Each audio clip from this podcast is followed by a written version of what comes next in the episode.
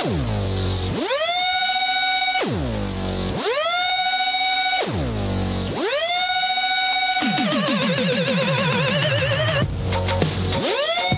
there.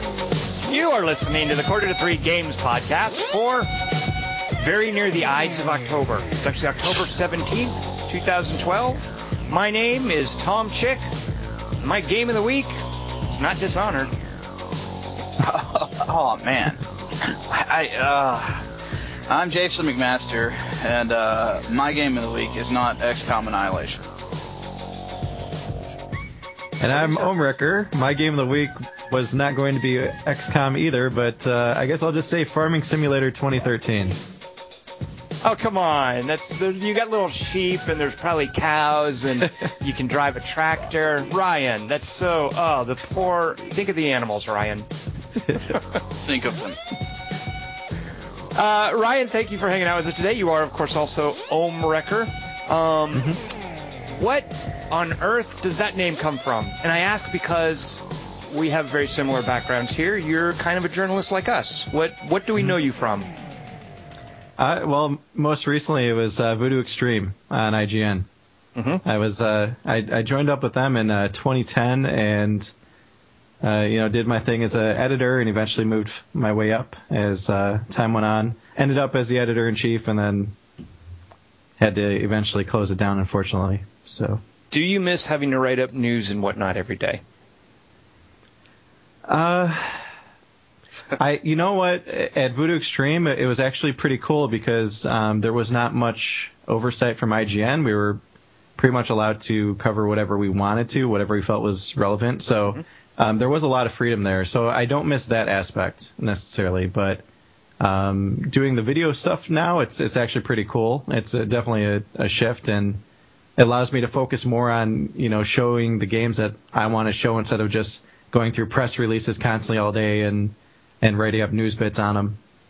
One of the uh, one of the great liberating bits for me, I did a similar gig for the Sci-Fi Channel. Uh, also, very little oversight. They let me do whatever I wanted, but I did feel the pressure to you know try to be relevant and timely. And uh, I so enjoy kind of worming out from underneath that pressure at quarter to three. Like like my Yeah. my mandate there is if it's interesting to me, I'm I'm going to write about it. And I imagine you must be feeling a little bit of that same kind of freedom. Yes, definitely. Now- now- Which is very nice. Yeah. Now, now tell us about the video stuff that you mentioned, Ryan. Uh, I asked you before; these aren't quite let's plays. There, there may be reviews or previews you mentioned. Tell us what the video stuff is that you're doing and where we can find it. Okay. Well, first off, you could find it at the YouTube channel Masked Gamer, and uh, it's something I created back in 06 before I realized I'd ever want to do this, you know, seriously. So, um, going or if I could go back, I'd get something more related to my actual username. Um, but what I've been doing is kind of like a quick look slash previews. Um, at the moment, I've also been exploring, you know, doing reviews of games that are actually coming out or that are out. Um, but I'm still kind of finding my groove. I've been doing it for a little bit over uh, a month now with the Game Station as my partner, and uh, yeah, I mean it's it's been quite fun. Um, you know, and again, I I've got complete freedom to create whatever types of videos I I see fit. Like one I did recently was a guide for FTL where you could unlock, or it was essentially telling players how they could unlock all the ships in that game. So, you know, total freedom to create whatever I want on the channel. Uh, what was the last thing that you posted? What's the last thing you've done? Um, I did a uh, quick look at Mark of the Ninja, which just came out yesterday on Steam. Yeah. So it's you know kind of like a, a hybrid of a let's play and the preview, all wrapped into one. and these are, uh, if I recall, the ones I've seen, it's all game footage, right? Are you, do you do any talking head stuff where you're there? Yeah, I, well, I do commentary by myself. I, I've thought about bringing in somebody else, but um, at the moment, it's it's primarily just me. Aside from a collaboration I did with TotalBiscuit recently on Worms Revolution. So Uh, McMaster, uh, why haven't we been talking about Mark of the Ninja? Uh, I don't know. There's only so much time. But I've heard great. I don't know about you, McMaster. I've heard great things about it. Like I keep being told, "Oh, you got to see this. It's awesome." Yeah. Uh, and I, I here's my approach, McMaster. I'm going to wait for you to play it. You always do. Well, you don't always, but uh, there there is a good good bit of the time that I I go a little nuts and just buy buy games like that. Uh, Ryan, sell us on Mark of the Ninja in 25 words or less. Wow, 25. Oh, I know, shoot, I know, that's tough. That's like a Playboy review. Um, and also, yeah, tell us how many erect penises it would get. Oh right. I mean, we need. Well, that's a hustler. I mean, I've Playboy never used that rating before. for rabbits. I would say, oh man, uh, okay, 25 words. Um, it's a stealth action game, side side scrolling. Mm-hmm. So far, not sold. Intrigued, but not sold yet. Keep going. very fast paced, okay. and it rewards stealth more so than Dishonored. I sold. well done, Ryan. You're definitely playing to your audience here. Very well played. uh, I- so yeah, okay, good. Because I, I want to, and I will check out. Uh, you said that was the last thing you did specifically for the Steam version, because I know it's been on Xbox Live for a while, uh, and you were looking specifically at the PC version. Yes, uh, they released it on, on Xbox Live Arcade, and as far as I know, it didn't sell that well, although it did receive really good reviews on that platform. So, I, from what I understand, they're they're hoping to tap into the PC audience now, and they feel it's kind of like a more fitting audience to to reach out to, uh, given the place, you know, the the whole stealth mechanic and everything. Right. Well, I will So- say part of its stealth mechanic is uh, Microsoft's publishing strategy. Yeah. Uh, Yeah. I what that, I heard nothing about it. I don't think that it, it seems like they're taking a, a sort of a CIA approach and disavowing it its uh, its release. Well, it's like all Yeah. of their updates keeps pushing the game screen farther away from the start position of the Xbox, which is kind of ludicrous since it's a game machine. yeah. Well, no, McMaster, it's also an app machine. I mean, it is now. I mean, though not very well. I mean, but it is an app machine, I guess. I mean, that's one place you can say that Sony is uh, is much better is uh, running the apps and stuff. McMaster, it's also a Kinect machine. Oh, my Yeah. cats ate my Kinect, and I haven't really missed it. so, so whatever. You say your Uh, cat ate it? Yeah, his cat Oh, totally yeah. ate his Kinect. Oh That's- wow. Explain, McMaster. That's true.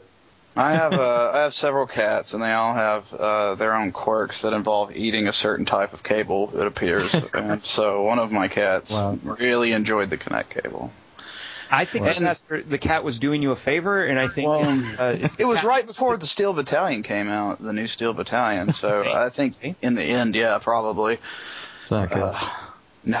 Uh, Ryan, can you tell us what will be posted next? Is there something that you're working on now that you can mention, or do you like to keep that under wraps? Um, no, I, I could talk about it. I actually was um, planning on checking out Ravaged next, which is it's kind of like a um, well, it's a first-person shooter. It's got vehicles, and it reminds me a lot of Rage, actually. Uh, but it's it's it's kind of like a hybrid of Rage and, and a Battlefield game, essentially. With, so I was going to check that. uh, the thing that uh, got me about it watching the trailer, it's got gyrocopters. Like it's Yeah. a post-apocalyptic thing with lots of over-the-top violence and, and driving kills and whatnot. But what really sold me is you, you can fly around in a gyrocopter. Very Road Warrior. Yeah. Yeah, yeah, it's it's pretty cool. Um, and actually, it's a it's another game that uh, spawned a bit from Kickstarter.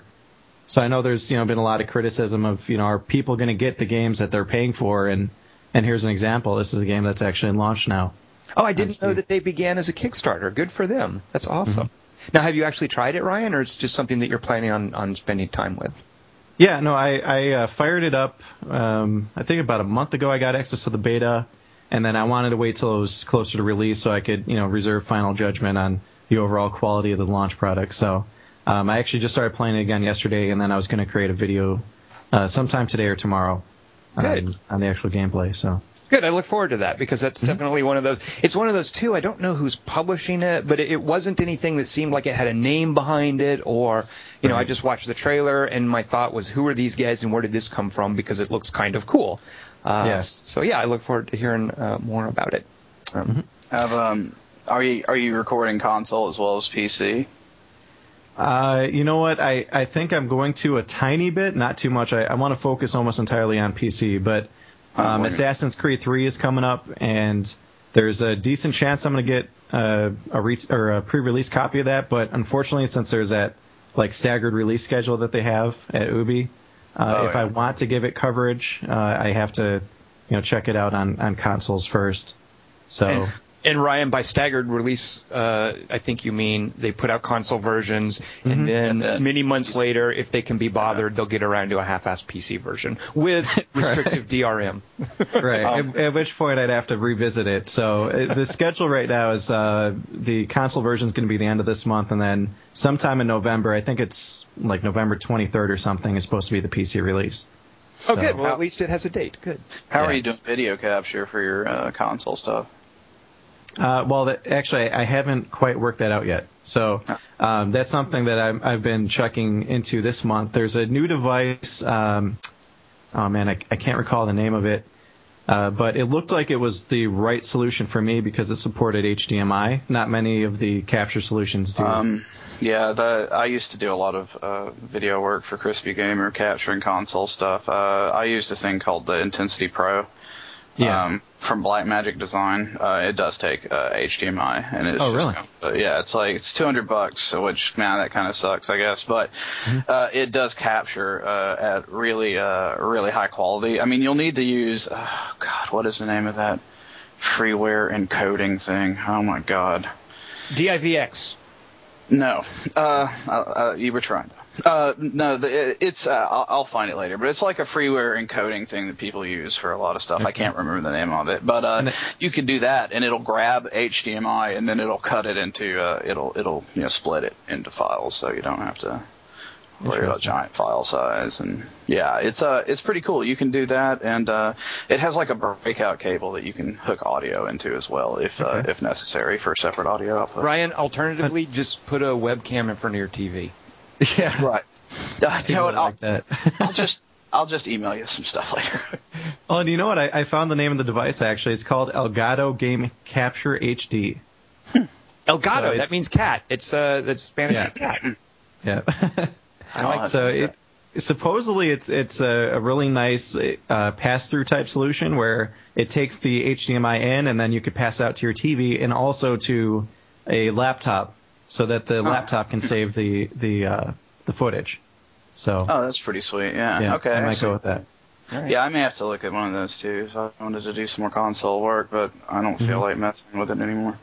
This, Yeah. by the way, is about like 300% more tech talk than we normally do on this podcast. That's it. Is that good or bad? uh, depends on how much you're into tech, tech talk. I was about to nod off. Nothing personal. I know this is important to you guys. Uh, but uh, yeah, seriously, just set up a webcam in front of your TV. And you're good to go, and hit Oh. record. There you go. And, It- and it's there just are such a some in the- ex- Oh, sorry. Go ahead. Oh no, I was just gonna say it's just such a pain in the butt to get con- like console footage because PC footage is such a joke, Yeah. easy to get. Yeah, with fraps and, and Oh, yeah. uh, what is it, Dxtory and yeah. But on the console side, I mean, there's still some exclusives that are worth checking out. Like last month, there was Mark of the Ninja before PC, and um, right. I, yes, I love that you feel like you're you're extending largesse to console exclusives. I mean, what, come on, there's all kinds of. Are you kidding? Oh, there's so many awesome console exclusives. I mean, maybe like you're a hardcore PC gamer, but uh, yeah. So I'm sorry, I did cut you off though. Uh, pl- oh, and I've been wanting to do this since last night. I wanted to accidentally interrupt someone and then let them continue by saying, "Please proceed, Governor." so, I- anyway, I, I couldn't resist that. But go ahead. So you were saying there were some console exclusives Well- that you are looking forward to covering. I was just playing this game called um, was it Tokyo City Tokyo or something? Jungle. Tokyo yeah, Jungle. That was Yeah, I just- L. McMaster's game of the week from last week, I believe. Oh, really? Or no, Yeah, I just checked that out last night. Yeah, no, I, I've been playing the the hell out of it. Sarah has too. It's pretty crazy. Yeah. Yeah, and Ryan, you can't play that on your PC. No, you can't, Uh, and I can't capture it either right now. So I'm telling Yes. you, webcam in front of your TV. Just Yep. set up a stack of books in front of your TV in the living room. Put your laptop up there, hit record. You're good to go. Yeah. uh, what level is your Pomeranian, Ryan? Uh, I I don't know if I can if there's even a way for me to tell yet. Um, I I I know that I've breeded three times now, but I haven't been able to buy like any of the cosmetics or anything yet. Yeah, the the thing with it is like I guess each animal shows you how uh, your longest generation uh, Oh, okay. if you go over them. But yeah, yeah, it's that's how it counts basically. That and it does a number score too. Well, let's do some news of the week because uh, there's some other releases that I think are, are worthy of talking about that qualify as news. So why don't we start with you, Jason L. Rear Master McMaster. What is your choice for news of the week?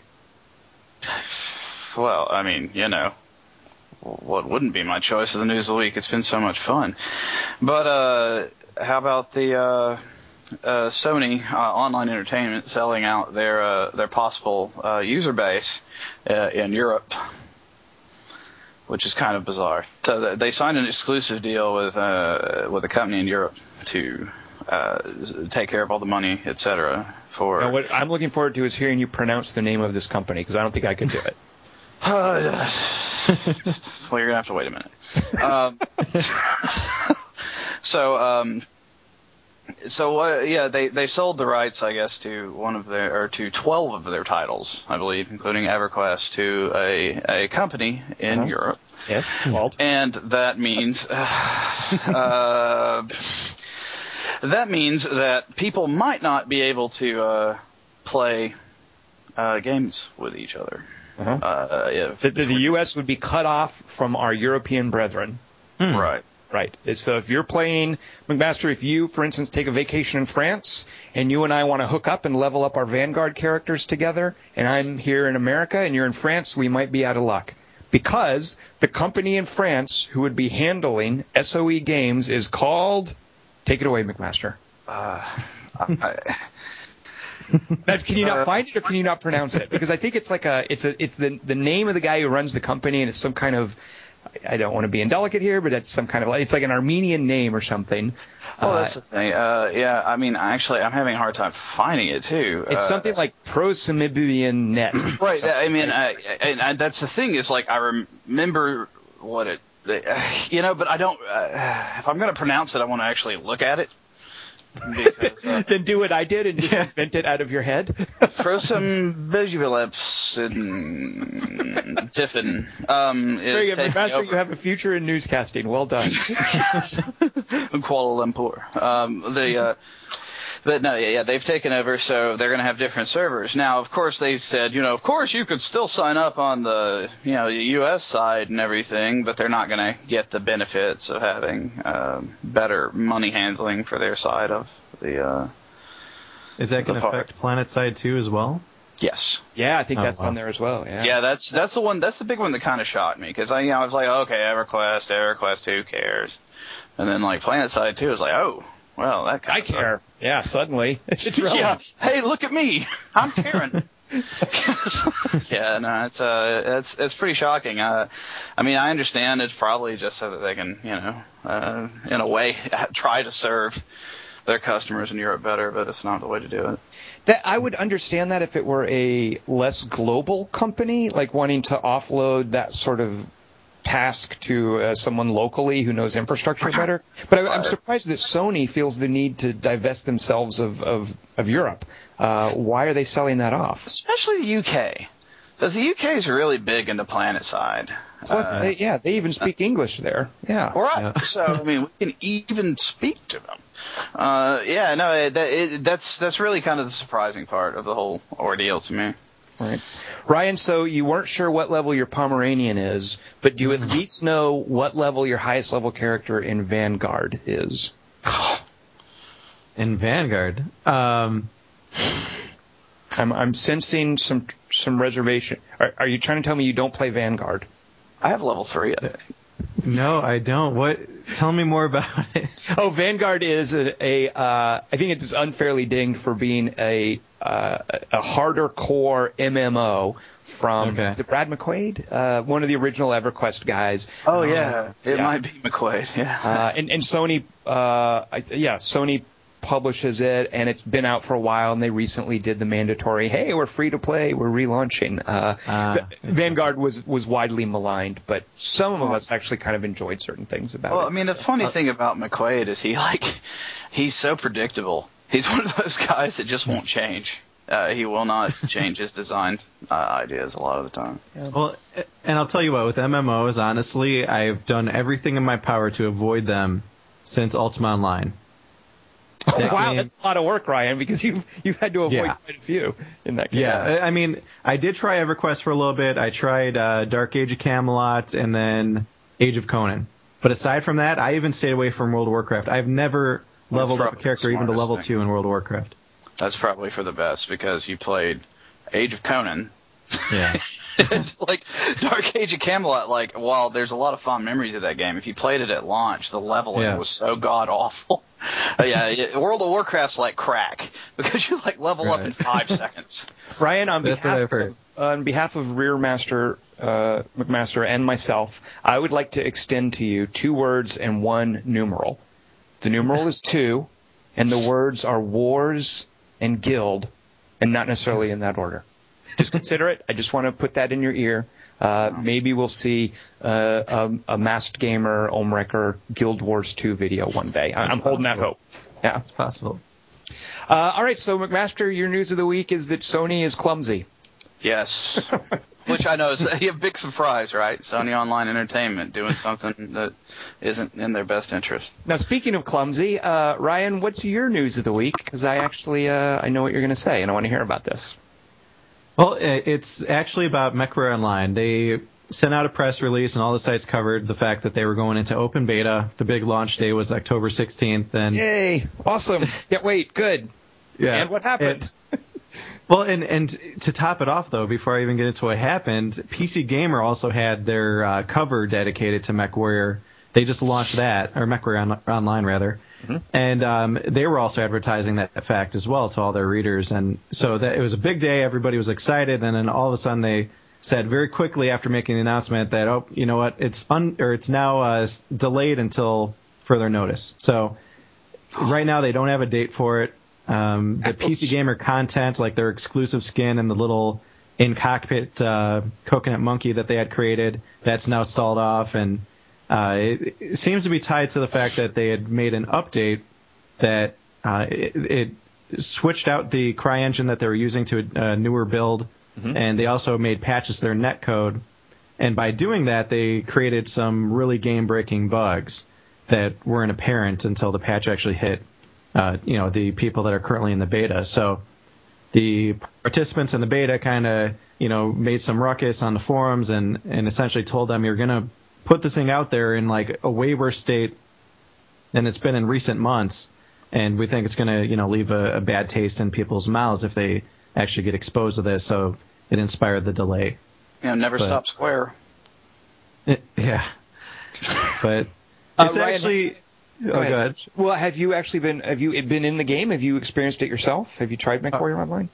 Yeah, I've I've played a ton of it. Um, I got in, I think it was early July, and at that time they had a really strict non-disclosure, agreement, so it wasn't possible to really talk about it or make videos or anything like that. But um, yeah, I've I've played a ton of it. I actually was so into it at a point that I started making um, uh, guides and, and spreadsheets and stuff, you know, showing people all the, the numbers of the different mech builds and weapons and, and stuff like that. So I got pretty hardcore into it.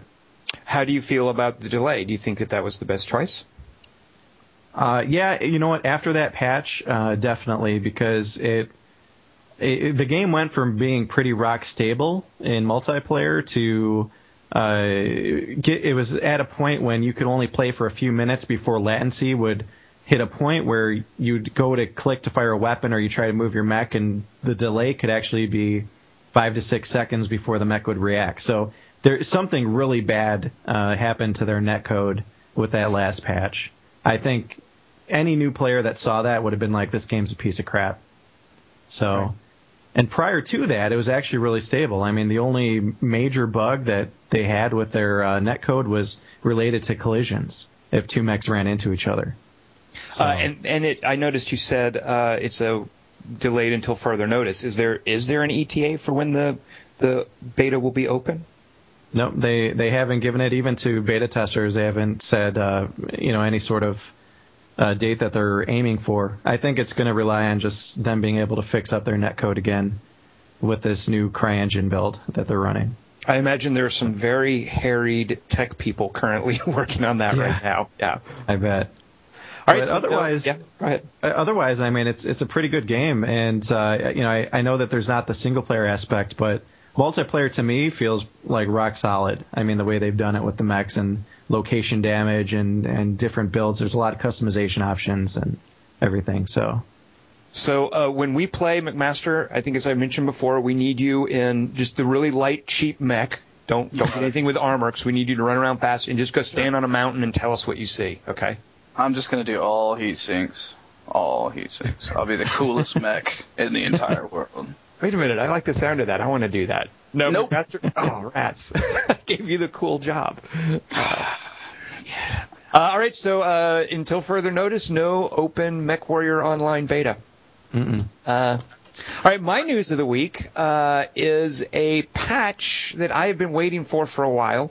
Um, to give you a little bit of backstory, uh, I'm a huge fan of action RPGs, of course. Uh, Torchlight 2, I played the dickens out of that, really enjoyed it.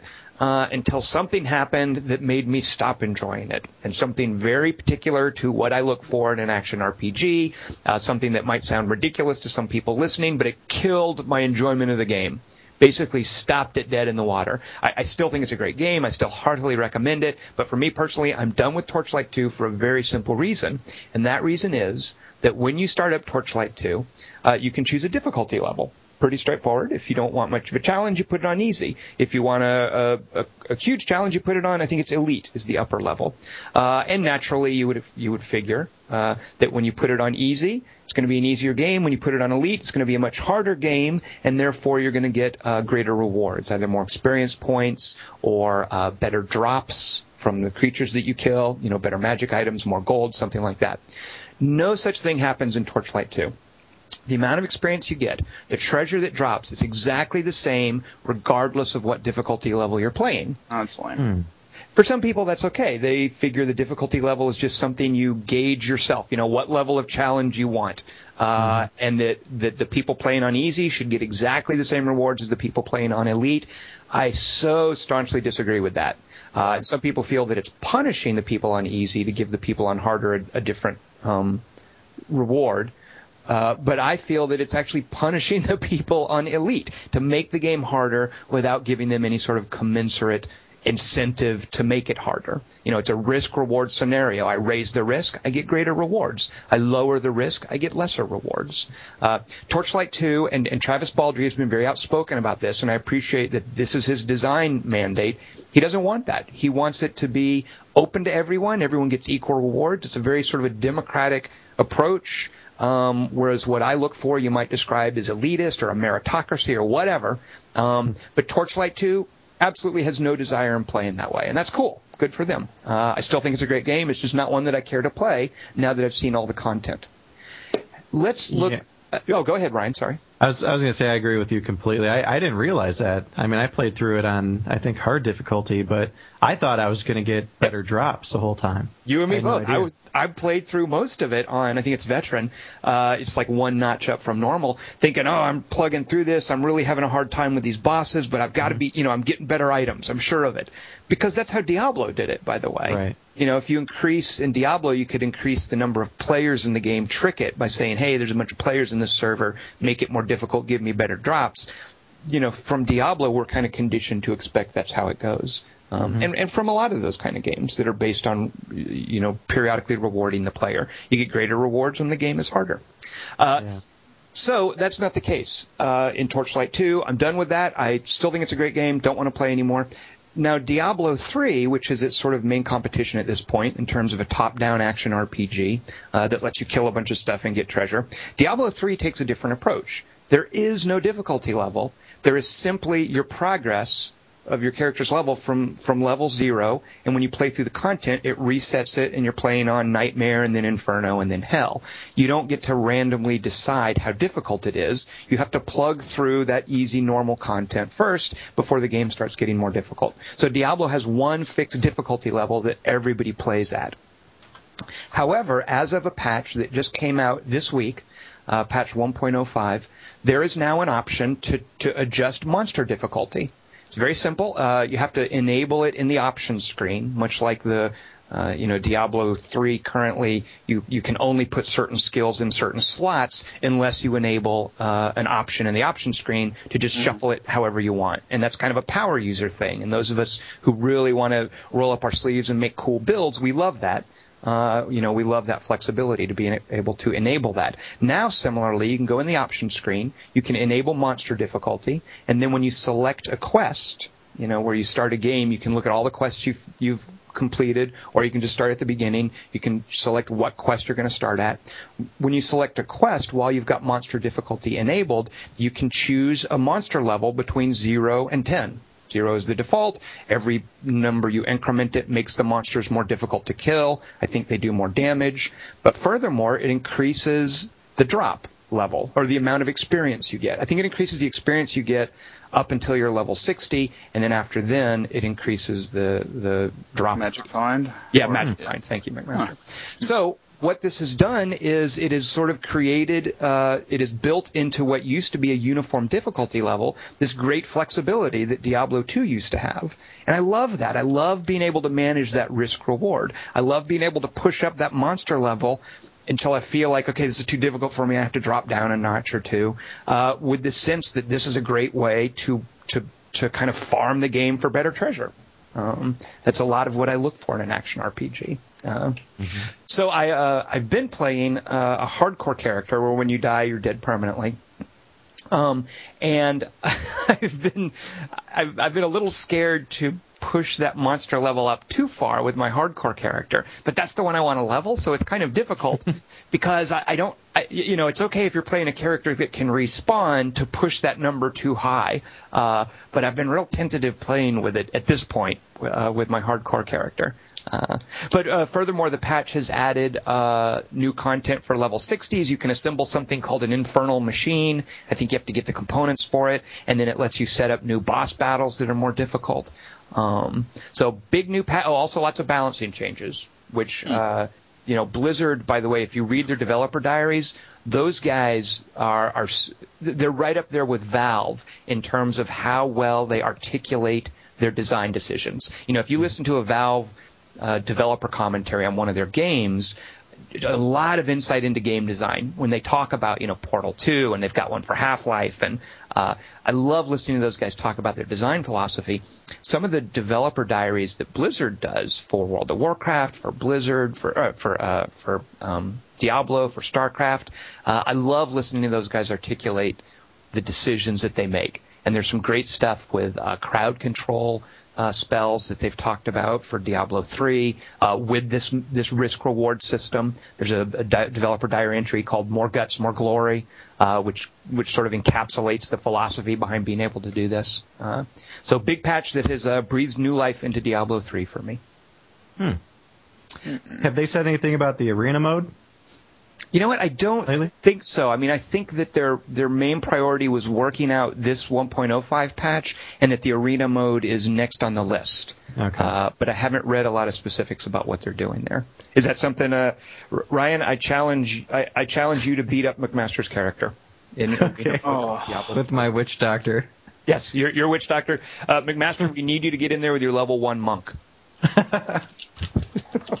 All right, yeah. I don't have a level one monk. I have a level sixty monk.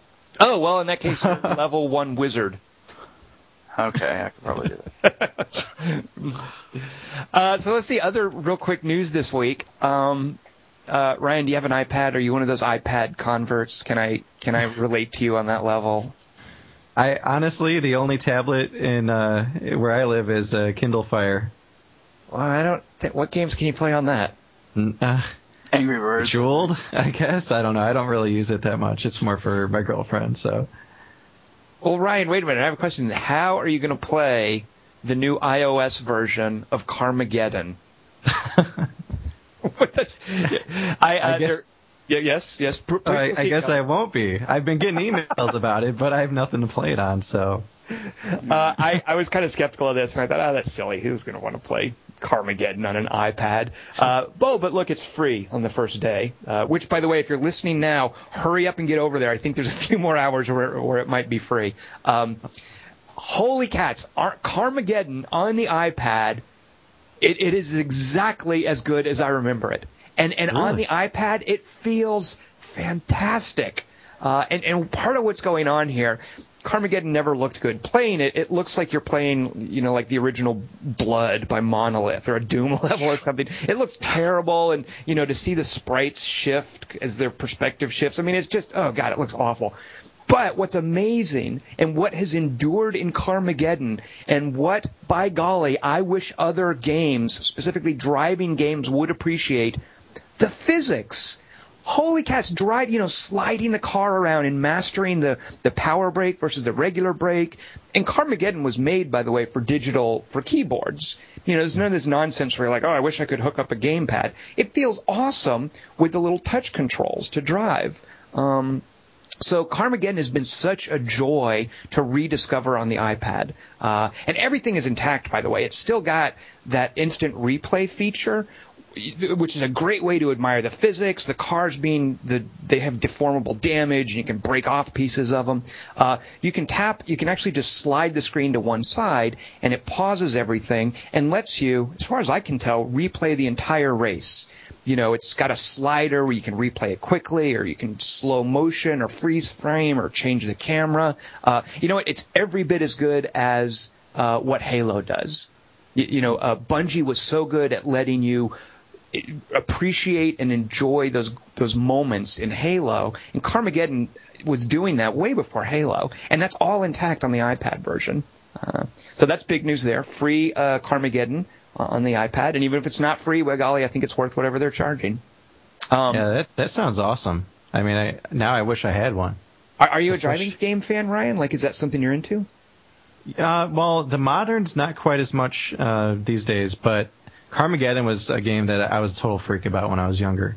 I mean, I, I think I was what like 13 when that came out, And uh, I. I I played it to death. I mean, I loved it, and that's I mean, it sounds awesome the way you described it. One one of the things too that I noticed Ryan while playing it was, oh, I remember this level, or Yeah. oh yeah, I remember that car. That's the one I want to unlock because it has the whole thing where you have to hunt down the other cars to unlock them. Uh, but it was one of those games that was just bringing back memories. It's it's like Yeah. visiting a familiar place, and and it was just like tapping back into my. I don't remember how old I would have been, but uh, I just remember, you know, that game being so influential when it when it first Yeah. came out, and it's great to just kind of have that corner of my brain reawoken. Uh, 97. Oh, okay, I was older than I was. Oh, you know what? Master, I thought you were rating the game. Nope. you were rating 97. I give it two biscuits. That's what I rate it. But, But I did back the Kickstarter, so I was hoping to tap into that nostalgia a little bit with the new game that they're planning. I, you know, I gotta wonder though. I'm so worried. Like, was this a lightning in a bottle thing, or can they recapture that? And and I guess the fact that they were able to so faithfully port the original Carmageddon gives me some confidence that they know what's good about it. Uh, Mm-hmm. So th- this doesn't. I, I am looking forward to whatever they do next. Um, McMaster in Carmageddon, uh, we need you to be the guy who uh, you need to wear a skimpy outfit and wave the flag in front of the cars when the race starts, and we're going to try to run you down for extra points. Okay? all right, yeah, at least we're not playing auto assault where it has to be the medic car. Uh, yeah, that's right. We need you to do that afterwards too. Oh, you son of a! You know what I would like to see come to the iPad? You remember? Uh, I know you will. I can't remember the name of it, but that uh, Demolition Derby game. I think you really liked it a lot too. Oh yeah, I remember that. Uh, Eve of Destruction. Test Eva Destruction. Yeah. Uh, Master, you're breaking my heart. Yeah, yeah, that was an Xbox One game, way before awesome. time. Amazing physics, and and what was great too about that was the different modes that they had, and Yeah. and uh, I remember uh, just to to wax nostalgic briefly, you could play four player split screen, and there was a mode. I wish I could remember the name of it, where one player is a school bus. And the other players are just regular cars trying to get away from the school bus. And the school bus has a certain amount of time to try to track down the other cars and ram them and their bales of hay. And there was just this great sense when you're one of the other cars that there's this killer school bus out there. It's almost like being thrown into a, a, a, a pool with a shark in it. And just Yeah. this huge school bus running around, ramming into the other cars. Uh, yeah, that was a great game, McMaster. Brian, do Yeah, you know really Eve was. Destruction? Yeah, I do. I, I don't have uh, as many memories about it, but uh, yeah, I, I remember playing that one on the original Xbox. Was it on PC too or no? I don't know. I don't. think so. Because if it was, I could still be playing. Uh, Because I remember Demolition Derby most of all. That was a game that I spent a lot of time playing yep. back yep. in the day. Oh yeah, that's good. Well, until then, uh, I heartily recommend Carmageddon. Uh, and finally, one other little bit of news uh, this week. Uh, there's a great uh, developer of city builders called Tilted Mill. Uh, they did a game called. A lot of them are former Impressions employees that did the the the Zeus and the uh, Pharaoh and the uh, what is the Greek version uh, or the Roman version. Well, anyway, there was a Zeus, there was a Pharaoh. Uh, I Oh, forget. yeah. Well, Uh, But at any rate, they they uh, these impressions guys did city builders. Many of them formed Tilted Mill after impressions closed. They had a really cool, bold approach to city devel- uh, builders called uh, Children of the Nile that did some things very differently. Uh, I really appreciated that. They did a city builder I love, but again, it did things very differently, and some people did not like SimCity Societies. Uh, that was theirs as well. Uh, since then, they had done some smaller games that were out on Steam. One of which uh, I forget you. It's like an Orc Village thing or something, and they even did a Civil War foraging game where like you are you're a small cavalry unit. Uh, it's called Mosby's not Mosby's Charge, but at any rate, they've done some cool smaller games. They just announced their next project. Uh, it's a return to form for them. They're uh, going back to the kinds of things they did as impressions. It looks more traditional, uh, and their next game is called Medieval Mayor. Uh, and it has a sort of a whimsical, cartoony look. Uh, not a lot of information available yet. It is a city builder. Uh, Chris Beatrice, who I think is one of their he's one of their founders, he sent out a press release about it, and I looked over the press release and noticed a conspicuous absence of references to it being a free to play game. Because city builders these days tend to be little free to play things, and they nickel and dime you with uh, microtransactions. So I emailed Chris and I was like, "Well, I, you don't talk about the business model. Are you guys doing a free to play thing with this?" Uh, and I don't think Chris would mind me telling you that his response to me involved uh, a string of profanity followed by the word no. so, so very definitely a retail project. He says that they are resisting that sort of trend at this point. Not free to play, no microtransactions. They're just making another standalone city builder uh, called Medieval Mayor. So look for that. Uh, I think it's not until next year, of course. All right, so there's our news of the week, gentlemen. Let's get down to brass tacks. I am ready to talk some games of the week. Now, McMaster, uh, thanks by the way for covering for me last week. You and John Schaefer did a, a fine job with the podcast. Uh, but I realized not a lot was happening last week, right? Not many games coming out, not a lot to talk about. You had to talk about that weird Tokyo Jungle thing on the PS3, right? Well, yeah. I mean, we also talked about Dishonored and uh, some stuff like that too. But yeah, yeah. Uh, and by the way, I haven't played a lot of Dishonored yet, McMaster. I know you've been giving me a little guff about uh, my skepticism about that. I, my skepticism comes from just not having played it a lot. I'm looking forward Okay. to digging into Dishonored. Thank God. And I'll just say Harvey Smith's going to get a complex. Well, now what I, what I've seen, and, and McMaster, tell me if I'm wrong about this. So, I, from playing at the early stages, I was like, okay, this is a stealth game, and you've got to manage the the patrol patterns, and you've got to blink around the dudes, and uh, one of the things that I've been told when I've said that is no, no, no, you get super powerful pretty quick, and you just end up rampaging around beating the crap out of dudes. I I slightly disagree with that. Okay. Um, the reason I say that is that, like, yes, you can eventually go on these rampages, but there are so many guys, if you do that in the levels that follow, that it starts curbing your rampage a touch. So they clearly are encouraging you. They're pushing you to use some of the stealth, some of the different tricks. Uh, like, yes, it doesn't absolutely. Okay. Because I look, Although yes, go ahead. I, I did play through completely uh, just killing everybody. After after like the first one or two missions, I I went that route and uh, I didn't have much of a problem doing so. I I'd say I probably killed like ninety percent of the guys in the game. Right. And That was the game sort did of- stop me. The game did or didn't stop you. Oh no, it didn't. It, I mean, there's there's no, abilities it- that you can use to enhance your ability to kill Right, and not leave sure. bodies and stuff. So Well, it's- right. Is that Ryan like part of the choices you make on your character upgrade? Is it sort of like you're Yes. leaning one way or the other, and you just decided to go for the rampaging killer angle? Yeah, um, there's there's uh, you know you could spend your points in different ways, and if you want to go more of the stealthy route, there's there's powers that can enhance your ability to stay stealthy or to get away from from enemies. But there's also powers that are just meant to kill them, um, Sure. or at least help you kill them and not get noticed right away by you know a whole like swarm of them at the same time. Right. So, I mean, and don't get me wrong. I guess it's just like on some of the longer missions when I was doing my initial kill, like go through. It just uh, it, some of the areas just took me a really freaking long time. Uh, I don't know what it was. It was like s- One of the things that I wonder, and this touches briefly on what we talked about with difficulty levels in Torchlight, uh, is if that's an issue of what difficulty you're playing at. Um, you know, one of the dangers with a developer setting a difficulty level, one of the pitfalls, is if you make it too easy, uh, players are just going to charge through the content. If you make it too difficult, it's going to be frustrating. Different players have different sweet spots between that too easy and too frustrating bit. So I sort of wonder with Dishonored, is it tough finding that, that sweet spot where you have to take advantage of all your powers to play versus, oh, look, I'm on normal, I'm pretty good at shooters, I'm just killing everybody quickly. Uh, like I wonder how much that's an issue there. Like how much is it up to me to find the sweet spot with the difficulty level to where I can really take advantage of all these powers and and uh, and see them in action. Well, I will say you, you don't like. I don't know. I I just maybe I was just like crappy at it, but I was not very good at fighting multiple people in the game. Right. Like I could kill like one or two guys, but once it gets over that, it starts getting a little iffy. Um, at the same time, um, but like if you if you do it just right, I mean, one of the powers that uh, Ryan's talking about is one that turns enemies into ashes. Uh, that's uh, I, I used that absolutely in my first playthrough. I didn't use the time freezing power, which is probably the one that everybody thinks is the most powerful, and I agree. It's uh, but it's like super expensive.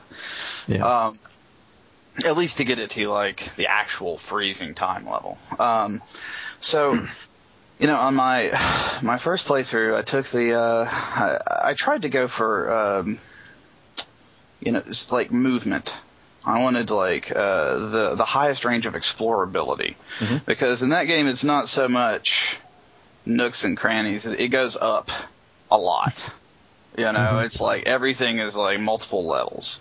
Um, and yeah, you know, I think if you were just like go through the game, killing everything and like not doing side stuff, you could probably beat it pretty quick. And I, I don't, I don't know at a difficulty level, but it, uh, it just like uh, the straight up combat was uh, definitely struck me as, is I, I would prefer to run.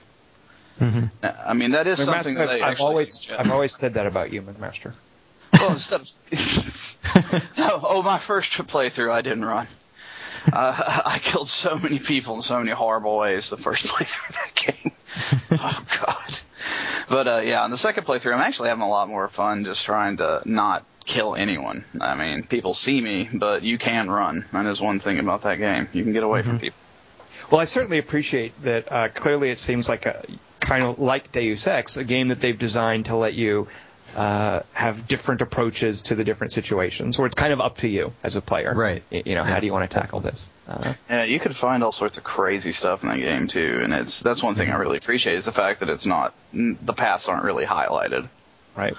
So that so that's the only reason it's not. I, I bring that up because it's not my game of the week, not because I don't like it. I just haven't been playing it uh, lately. So, but I do look forward to discovering that. Uh, however, I'll, actually go first. Uh, my game of the week, what I actually did pick for my game of the week.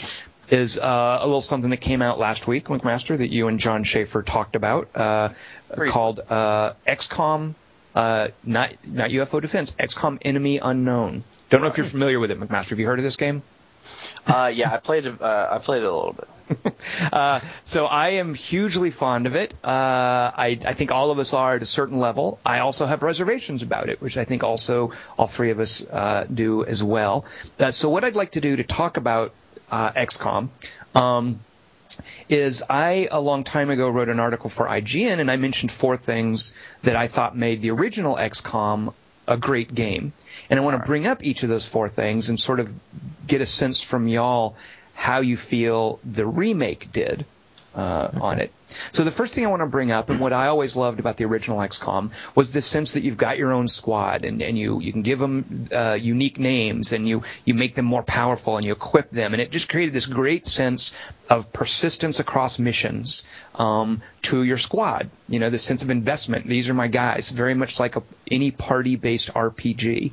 Um, the original XCOM was just one of the pioneers in that, in terms of hey, get attached to these guys, and then when they die, it's going to suck, and it's going to great, and when they get these lucky shots, it's going to rock, and there's going to be this great series of highs and lows as you get mm-hmm. attached to these guys and follow them along on their adventures. Um, how do you guys feel that the remake handles that sense of attachment? Uh, what what sort of uh, what what sort of impressions do you have for for leveling up your squad? How invested you are in them? Did they feel disposable? Did you care about them? Um, I um, I cared about mine quite a bit, um, mainly because they were leveled up, not so much because of, of, how I named them or how I made uh, their armor look, you know, color wise or anything. Mm-hmm. But it was more just like that I had, or they they had abilities that I needed on my missions in order to be more effective. Yes. And if I lost them, then I had to start from scratch sometimes to try to build up a replacement to get those skills back it's definitely the a lot of it is in those skill trees, isn't it? Uh, mm-hmm. Uh, you know, a lot of what you can do on the map is determined by who you bring and how much you've leveled that person. Uh, mm-hmm. So, so in a way, you definitely feel you know, when you're missing that, you know, one of those sniper abilities, for instance, uh, right. when that's suddenly gone, it's like, ouch. Uh, so yeah, I've heard a lot of people complain about the sniper uh, in the game for some reason, but I think sniper is incredibly powerful once you level them up right. in XCOM. Well, you know, I oh, think oh yeah, there. This is in a way it almost um, I don't know about subverts, but but the sense of attachment in a way comes it just feels so focused on the particulars of those skill trees. You know, you've right. got four skill trees, uh, mm. and at most of the intervals when characters level up, you pick one of two skills. Um, so in a way, I, I you know, I, I, was getting invested in my character, but it was more a matter of which skill that character got. And if I had two characters with that skill, I, I kind of cared less about each one of them because they right. kind of felt the same. You know, yeah. it wasn't so much this character is awesome because she's got 15 kills. It was this character is awesome because she's got that sniper ability that lets her hit something from anywhere on the map. Um, yeah. It was a very mechanical investment in who the characters are rather than a narrative investment. Um, mm-hmm. And that's. Uh, I'm still fond of uh, of the way it works out. Yeah, I mean, I get behind my guys. If one of them makes a rad shot or does not die some mystical way after being shot like 40 times. Well, you're right. That's definitely there. Uh, yeah, yeah. I, I, mean, I definitely feel that as well. But it, it, feels like the original XCOM relied more on that than the right. mechanical investment. Yeah. Oh no, I, I'll, I'll, agree with you there. I mean, and there's certainly things missing from it, and, but I, I, think they did pretty good on the overall investment. But uh, in, in, general, yeah. I mean, sure. I mean, the original XCOM did play a lot more with personality than it did with actual. Let, let me ask you guys this. Let me put it this way: uh, from your playthroughs, is there? Can you tell me about a favorite character or a hero for your game? Like, do you have a sense for, yes, this character did this and is this, and here's why I care about him or her? Like, can you tell me? And I'll just, I'll start off because I do have a sense for that. In my original playthrough, which was unfortunately killed by a bug, uh, you know, I, I had a, a character who, uh, she was the shotgun class. Is that, that's not assault. Uh, that's Close, assault. Yeah, it, is, it is assault, yeah. What's the yeah. assault rifle then? One. Uh, assault rifle can be assault as well, but support yeah. uses assault rifles as well. I guess I'm confused. Yeah. So it's it's support. Oh, heavy, heavy. It's support, heavy, sniper, uh, right. assault. Right. Okay. So right. so she got um, the assault, and her whole deal was being able to run up to dudes and shotgun them in the face. Like it was a very close combat uh, ability. Uh, and and mm-hmm. so as I was leveling her up, it was all about survivability. You know, make sure that because she's close, she's got more armor. She was the first person to get the carapace armor. You know, all survivability stuff went to her first. Um, mm-hmm. She racked up a great number of kills. Um, and uh, you know, I just loved this sense that unlike the other characters, she was fast, she was deadly. Uh, right. and, and I got very attached to her. And unfortunately, my game died before I could see, you know, she never died. She, she was there up until my game got killed by a bug. Um, but I got this great sense partly from mechanics and partly from that narrative stuff because there were so many times where she saved the day by being able to run up and shotgun something in the face that was otherwise going to, you know, wipe out or kill people in my squad. So I got a very clear sense for her and because of the way I play, I just take the normal name as it comes. And once Right. somebody levels up enough for me to care about them, then I give them a name I, I care about. then I, I, I give them a name where I want to remember them. And I and she became because I had just seen, and this is so ridiculous, but this is a little indicative of how my mind works. I just seen a, a movie called Pitch Perfect that I really really liked. So this character, I named her Anna Kendrick. and her nickname was that actress's name in Pitch Perfect, Becca. So Becca was my badass shotgun team member who uh, leveled up. So What movie is that? Oh, Pitch Perfect is basically uh, Bring It On, but with a cappella singers instead of cheerleaders. And I swear to God, McMaster, I know you're not going to believe me. It is awesome. I, I recommend wholeheartedly, even if you don't watch Glee, because I don't. I don't care about that. Oh, I- Pitch Perfect is is um, is great. I McMaster and Ryan, both of you, after we're done recording, go see Pitch Perfect. You won't regret it. Uh, so anyway, so that's a character that that's classic XCOM. Is I cared about this one character. I remembered her. Do you guys have anyone like that that you remember from your playthroughs? Ryan, did you did you get attached to anyone? Uh, I would say my sniper. He he never died. I had him in Archangel armor at the end, and uh, he could take out anybody. Like it, it was at a point when I was, you know, typically getting 100% hit chances at guys across the map, even the heavy mutons, and I could one shot them in the head. Uh, you know, take them out just right away. But um, aside from that, I mean, I, I had three assaults that were fully leveled up by the end, and honestly, I, I didn't care about them too much because they were all the same. They all had that run and gun trait, and then I had the ability that would let me do a double shot. And you know, I just run up to somebody without even a shotgun and just an assault rifle, and I'd usually have between like a 97 to 100 percent chance, and I just get kills like crazy that way. So. Uh, I, I would definitely have to say my sniper. Just So, Ryan, he was the only one that was unique. And uh, this is I got to ask, what was your sniper's name? Home wrecker. now, Ryan, you should know. I think we learned in was it World War II? You don't give your battleships names that would demoralize the team overly much if that person gets killed. So Right. you might want to be careful about that. Wait a Yeah. minute, Ryan. So, uh, did you ever reload a saved game if Home wrecker died? I did. Aha! Ryan, that's known as that's known as cheating. I know. I know. Uh, and and another quick question, Ryan, and I just ask because the game that I lost to a bug, I didn't mind losing because it was on normal, and I was finding it a little bit too easy. I could sort of tell that if I'd gotten to the end, everyone would have been super powerful. Uh, I've since been playing on classic and enjoying how much the game pushes against me. Uh, Oh, it's hard. yeah, did you Yeah. were you playing through on normal or did you not? Uh, how was the difficulty level for you, Ryan? Oh, I went through on on classic, and honestly, he only died I think two times total uh, through my whole playthrough. So you I, I mean, I Only Oh, sorry, go ahead. twice. You're saying.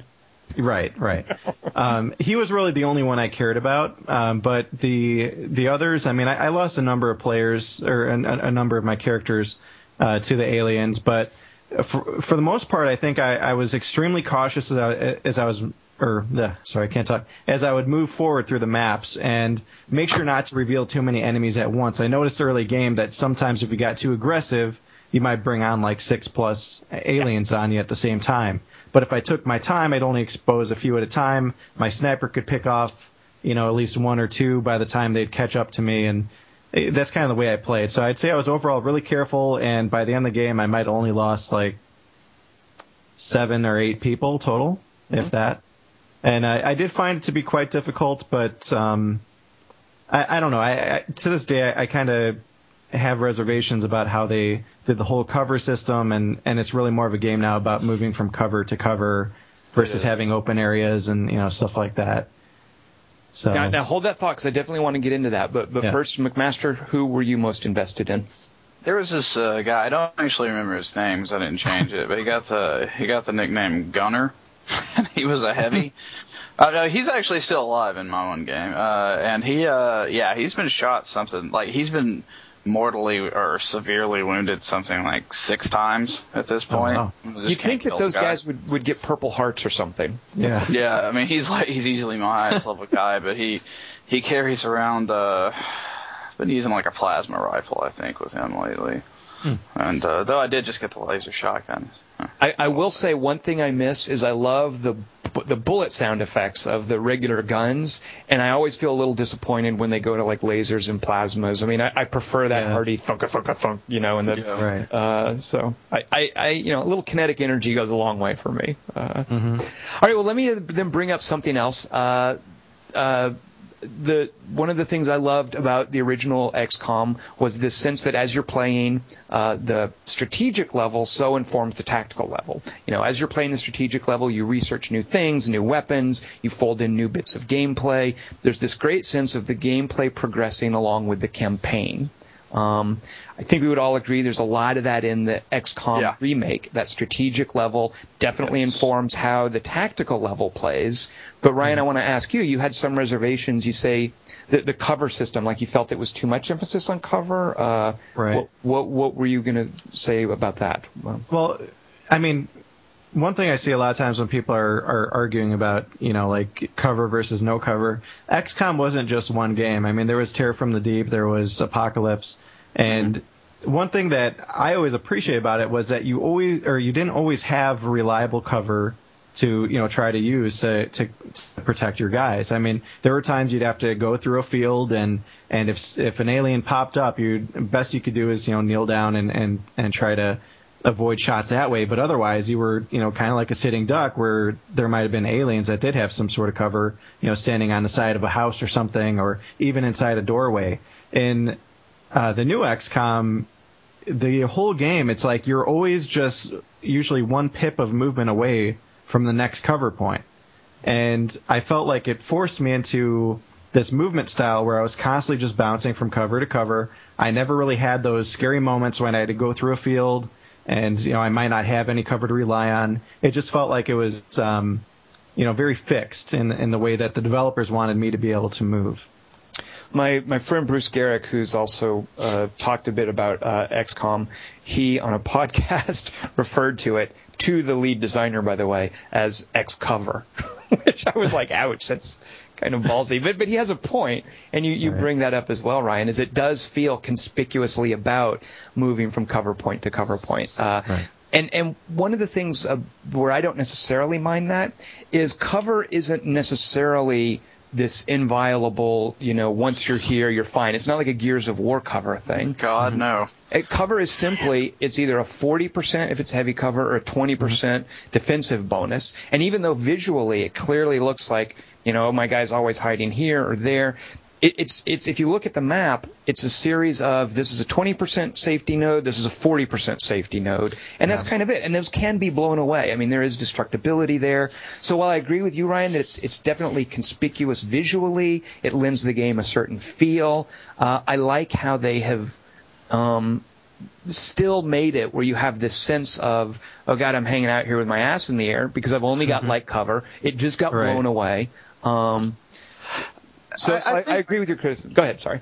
I'm sorry. Yeah, no, I I think one of the big things that kind of takes, I mean, uh, the cover thing, of course, is kind of irritating, and I agree with Tom absolutely that it's it's really just kind of a, a visual thing with the engine because yeah, I've saw, I've shot through like four walls and killed a guy before. You know, I mean, it just Right. it just you know whatever. But I think the biggest thing that that builds that tension for me uh, and just kind of like a little bit of the, the strategy is you like a lot of the maps you don't know where the aliens are going to come from.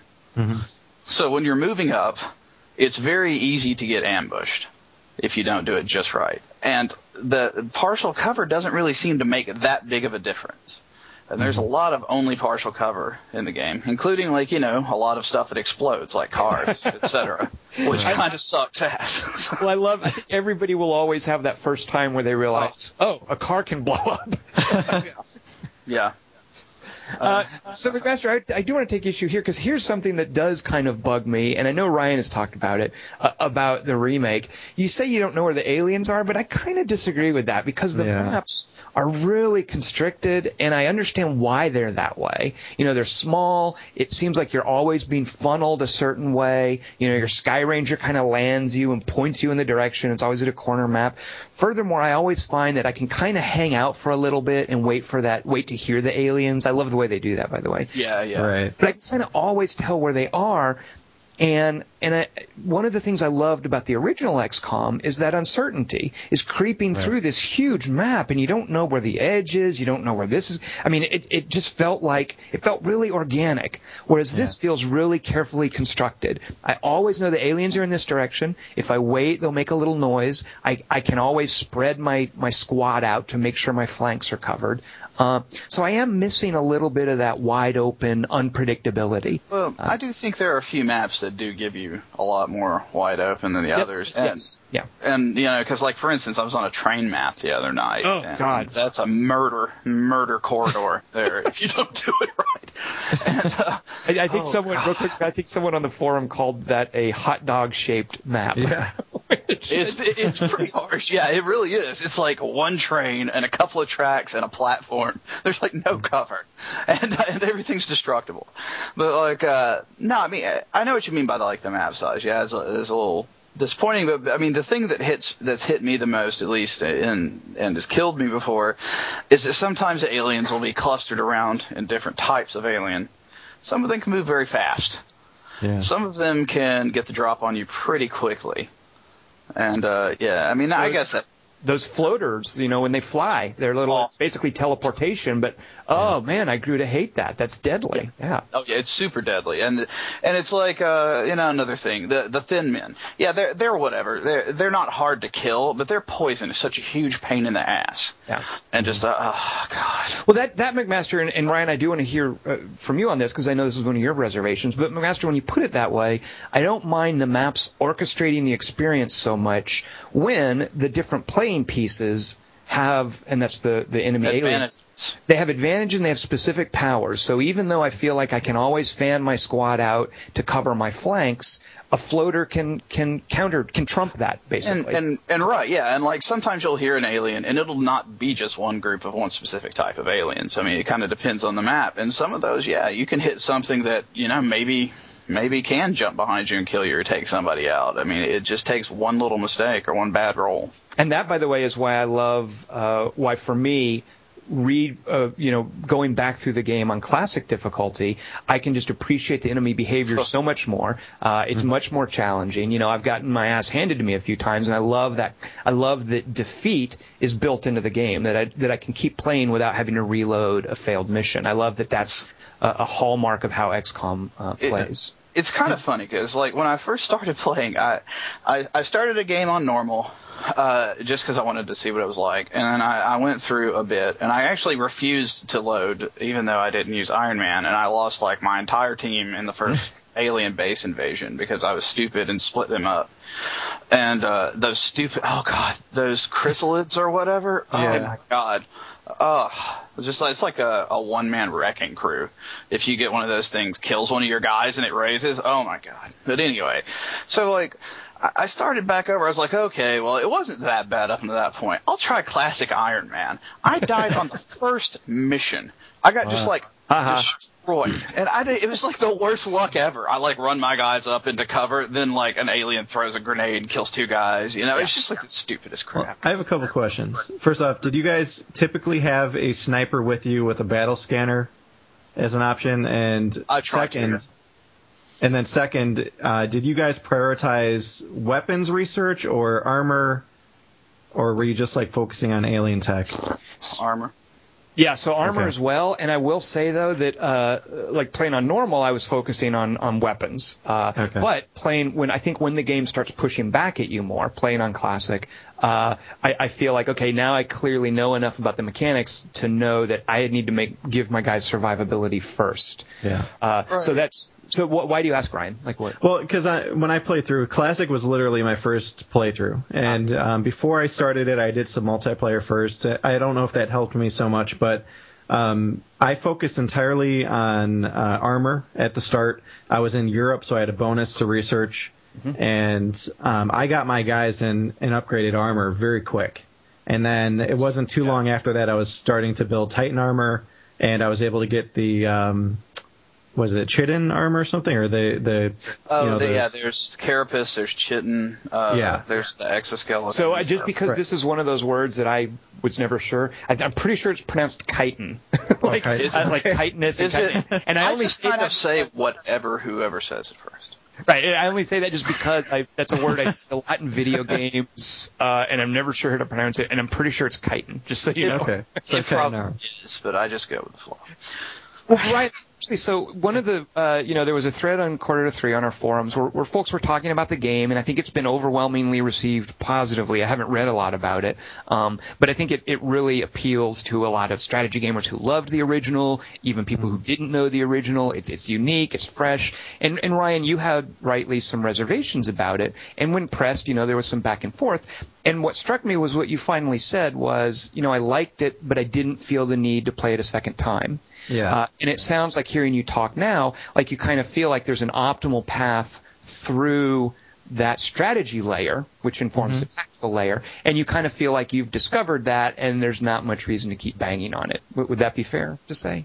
Yeah, I would say so. I mean, I, even I, I think I made that post several days ago. Still, I, that my opinion there hasn't changed. I mean, I have no desire really to go through single player again, which I can't say about any of the previous XCOM games. Even though that you know they had their own uh, paths of research and stuff like that and progression, I still found there to be um, you know more more options, more randomness, you know, with the levels and and the encounters and even stuff like shooting down UFOs in in um, in the new XCOM, it kind of felt like like that wasn't so much of a focus. The aliens a lot of times were landing for me, and I just have to send my Sky Ranger over.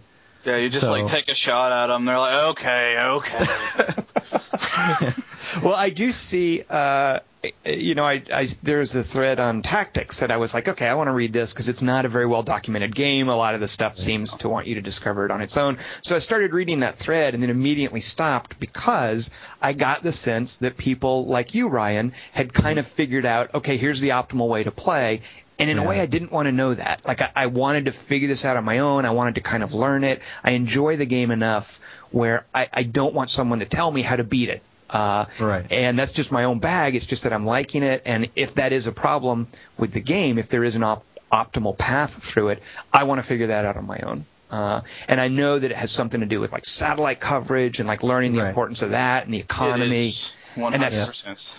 Yeah, and and so I was afraid that if I go through that thread, someone's going to tell me that and basically beat the game for me mentally, and I, I kind of don't Right. want to know that stuff. I want to I want to wade through it. Uh, That's definitely No, the way to go. Like, if anyone's listening that hasn't checked it out yet, do not read tips at Yeah. all. Because Uh, it will take the magic out. and also Yeah. disregard what Ryan said about uh, working primarily on armor. Go ahead, try the weapons first. See how that works for you. Yeah, I've done several paths at this point since I've been playing on the classic Iron Man recently, and you you get to restart a good bit. I did try, uh, you know, after losing my normal game, I was like, well, this is easy. I'm going to play on impossible. I could not, for the life of me, get past that first mission. You know, No, the first mission, you get four people, and it's always the same map, and I. I don't see how anybody even starts a game on impossible. It's just uh, absurd. Oh my god. no, that's I you're talking the tutorial What? mission. Yeah, it's, well, I turned off the tutorial and it just dumps Right. you into a four-player mission. You've got to get through that mission before it takes you to the base. without it's the not tutorial. The whole intro is completely like not completely different, but pretty different. Well, well, it's just yeah. I think it depends on what continent you start on, maybe. But it's just four basically. Uh, are they rookies or squaddies first? I think squaddies. They're, Uh, I think they're rookies. well, they might okay. be squaddies, but they don't. Well, I don't think they have any uh, focus. I think they're all rookies. so. well, right, right. This is what I'm saying is I don't know if the I think they're I don't know if they're called rookies and then they become squaddies. I don't know the order, but it's the four basic level dudes with no specialties, and you just got to get through one map. And I don't think I think it's only sectoids. But on impossible, I could not beat that mission, and I, I tried literally like five or six times before thinking, okay, maybe I should just go back down to classic. Um, But I do want to okay, so quickly bring up two more issues. Uh, the original XCOM had a great uh, randomized engine, you know, graph or level design engine, whatever you want to call it, with destructibility. You know, you could burn houses down, you could blow walls away. Uh, how do you guys feel this XCOM deals with that sense of here's badass weapons, here's the world, what happens when they meet?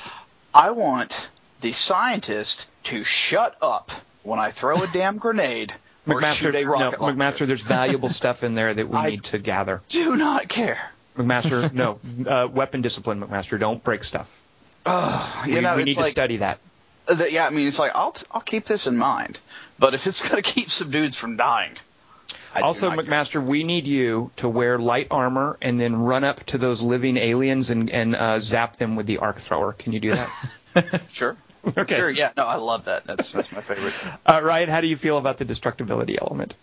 Uh, I, I honestly wasn't happy with the destructibility. And in the original games, even Apocalypse, you know, which came out several years after the 1st um, you could use explosive weapons often. And I, I really did, especially in the early game, and even going into late game when blaster bombs and stuff started coming out. Uh, you- I mean, if you thought that there were a cluster of aliens in a house, you could just level the thing. and I miss being able to do that. And I also miss stuff like the incendiary ammo.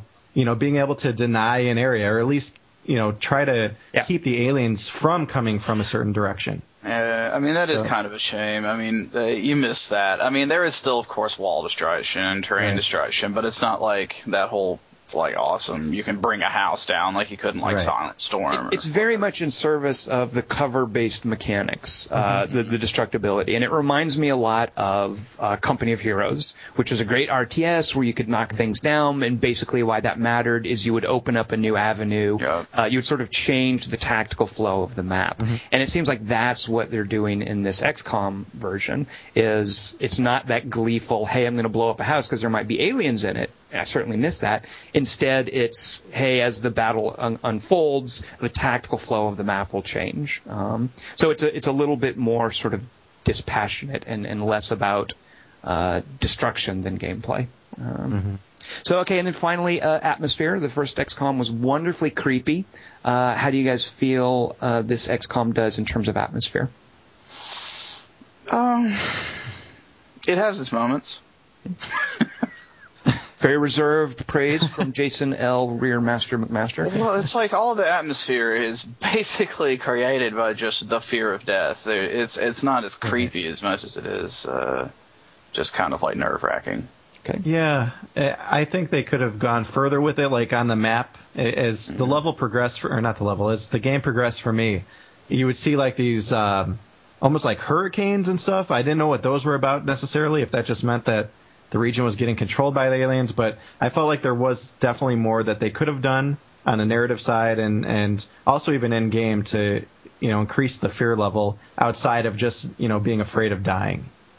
In the game. I was even a little confused about what is supposed to be going on. Is the world are UFOs attacking everywhere? Uh, is the world being invaded? I mean, they, they sort of unfold story beats as you go, but I wasn't clear what the uh, you know. Does everyone in the world think things are okay and XCOM is a secret operation? Uh, I felt like that could have been made a little bit more clear. Um, Well, yeah, and I think also too, it's yeah, it, there there really isn't any clarity. I mean, you you know, you report to that secret council or whatever, but they don't really give you any idea if this is. I mean, surely people would have to notice after a while because I mean, it's kind of going batshit at a certain point. There's a where- huge hurricane cloud over India. Yeah. Yeah. Oh, that's weird. oh, well, oh well. What I like about the atmosphere, and it's different from the first XCOM though, is uh, someone in, on our comment section on Quarter to Three described the new Space Marines as cheerful Cub Scouts, and they, they kind of are. You know, there's there, I like that they have different nationalities, and there's a better sense of hey, this is an international uh, effort to fight the aliens. It's very uh, you know post Iraq invasion. Hey, let's get an international consensus going. I like that about it. Um, and they are very Cub Scouty and cheery, and they look very uh, Space Marine-y, uh, not quite Gears of War grim, but certainly that bulky. But the atmosphere for me. Uh, and I do like the different aliens. I like how much gameplay personality they have. But the atmosphere for me is how, how quickly, violently, and frequently they die.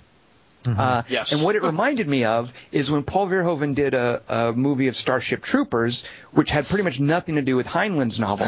It was all about this juxtaposition of white teethed, smiling, physically fit, young, beautiful actors being savagely killed by CG Right. bugs. Uh, So I kind of like that juxtaposition here.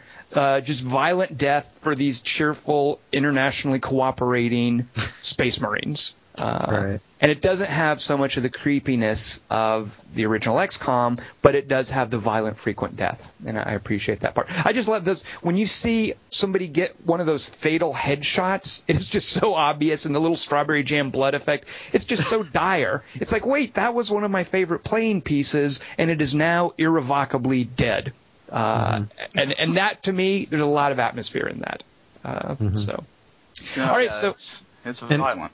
I think it's. I think though I, I do want to say that even with my forum posts and stuff, I definitely do like the game. I think it's a good game, and I, I like it in the way that I like Civilization Revolution, which I also thought was a good game. Mm-hmm. It's just different. I, I didn't view it as like a, a direct, you know, sequel to the PC cl- classic. So and and like Civilization Revolutions, they've just done a great job uh, winnowing away a lot of incidental detail that mm-hmm. wasn't necessarily necessary. You know, they've they've distilled it down to broad, discrete gameplay beats, and I, I really mm-hmm. appreciate that. Yeah. All right, so that is a. Oh, go ahead, McMaster. Yeah, it's pretty encapsulated, and it's it's one of those games that a lot of times I don't feel like playing for all that long. I'll just play a mission, you know, and it's easy to do. Mm-hmm. Uh, but McMaster, if you wait three more days, you'll have another satellite. Maybe you should just play one more mission. God, the satellites, man. The money, the money sink in that game is so. Uh, yeah. yeah, uh, that's the problem. It's like God, nothing. You can't get anything done quickly. Right. Uh, all right, so that is my game of the week. um, Jason L. Rear McMaster, Rear Master McMaster. What yep. is your game of the week this week?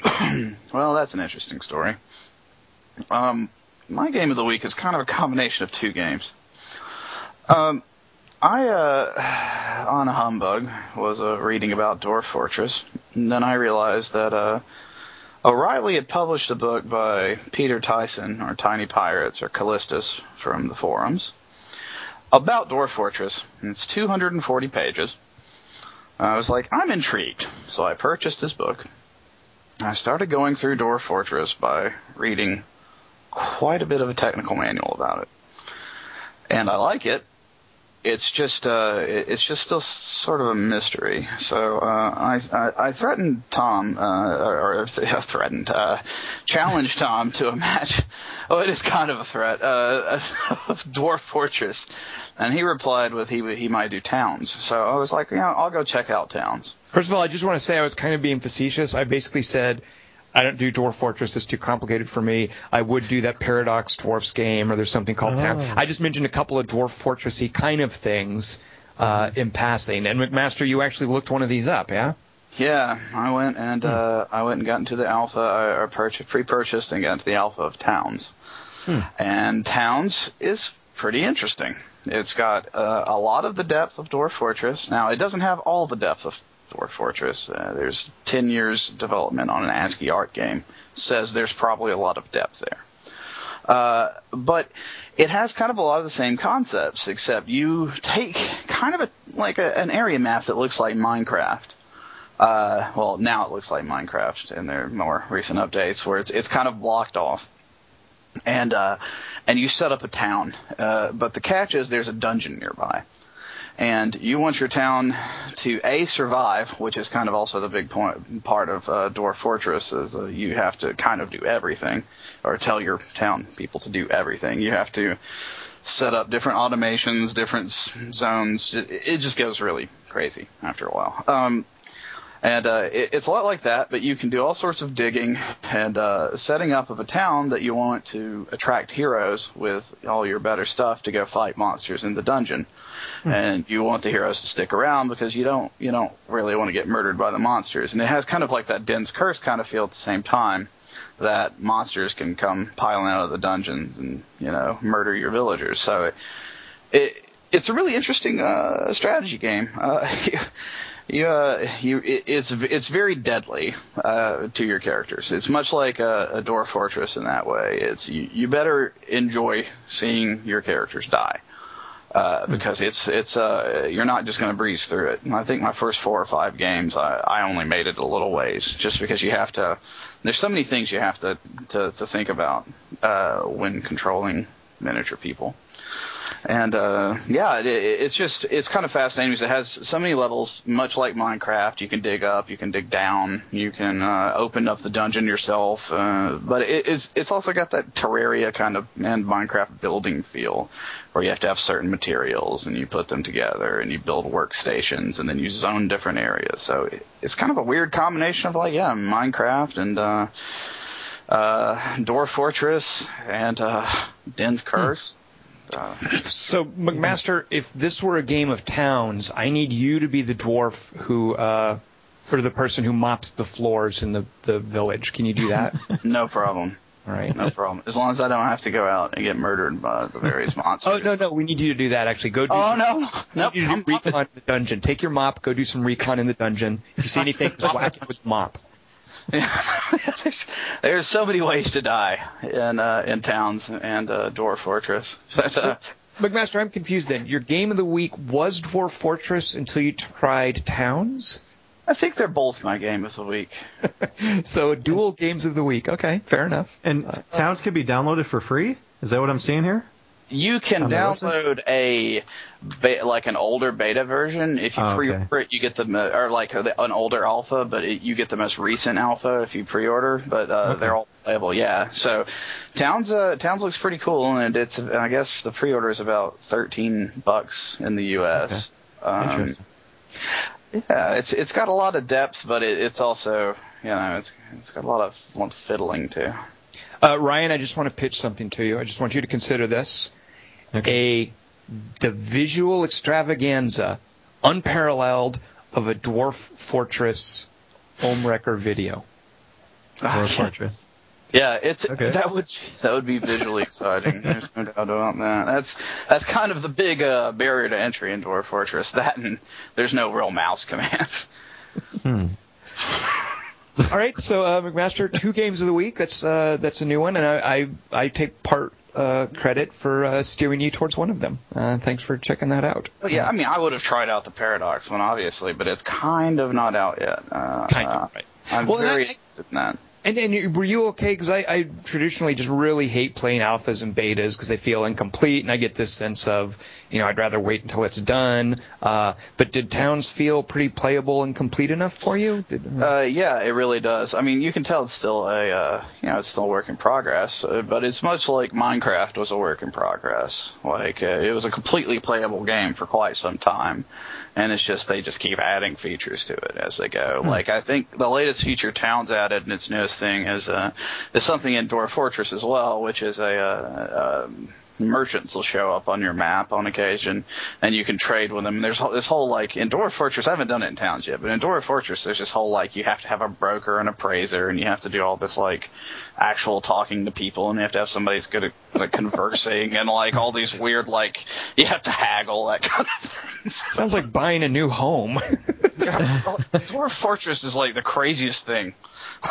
it, really, it really is. McMaster, where can we uh, tell us again about uh, Peter's book? What, what's it called, and where can we find it? Oh, right. Sorry. It's an O'Reilly book. So if you go to O'Reilly's website or you, uh, or you, you might be, you probably find it in bookstores, but it's one of O'Reilly's books. It's called Getting Started with Dwarf Fortress by, uh, Peter Tyson. It has some pretty cool artwork.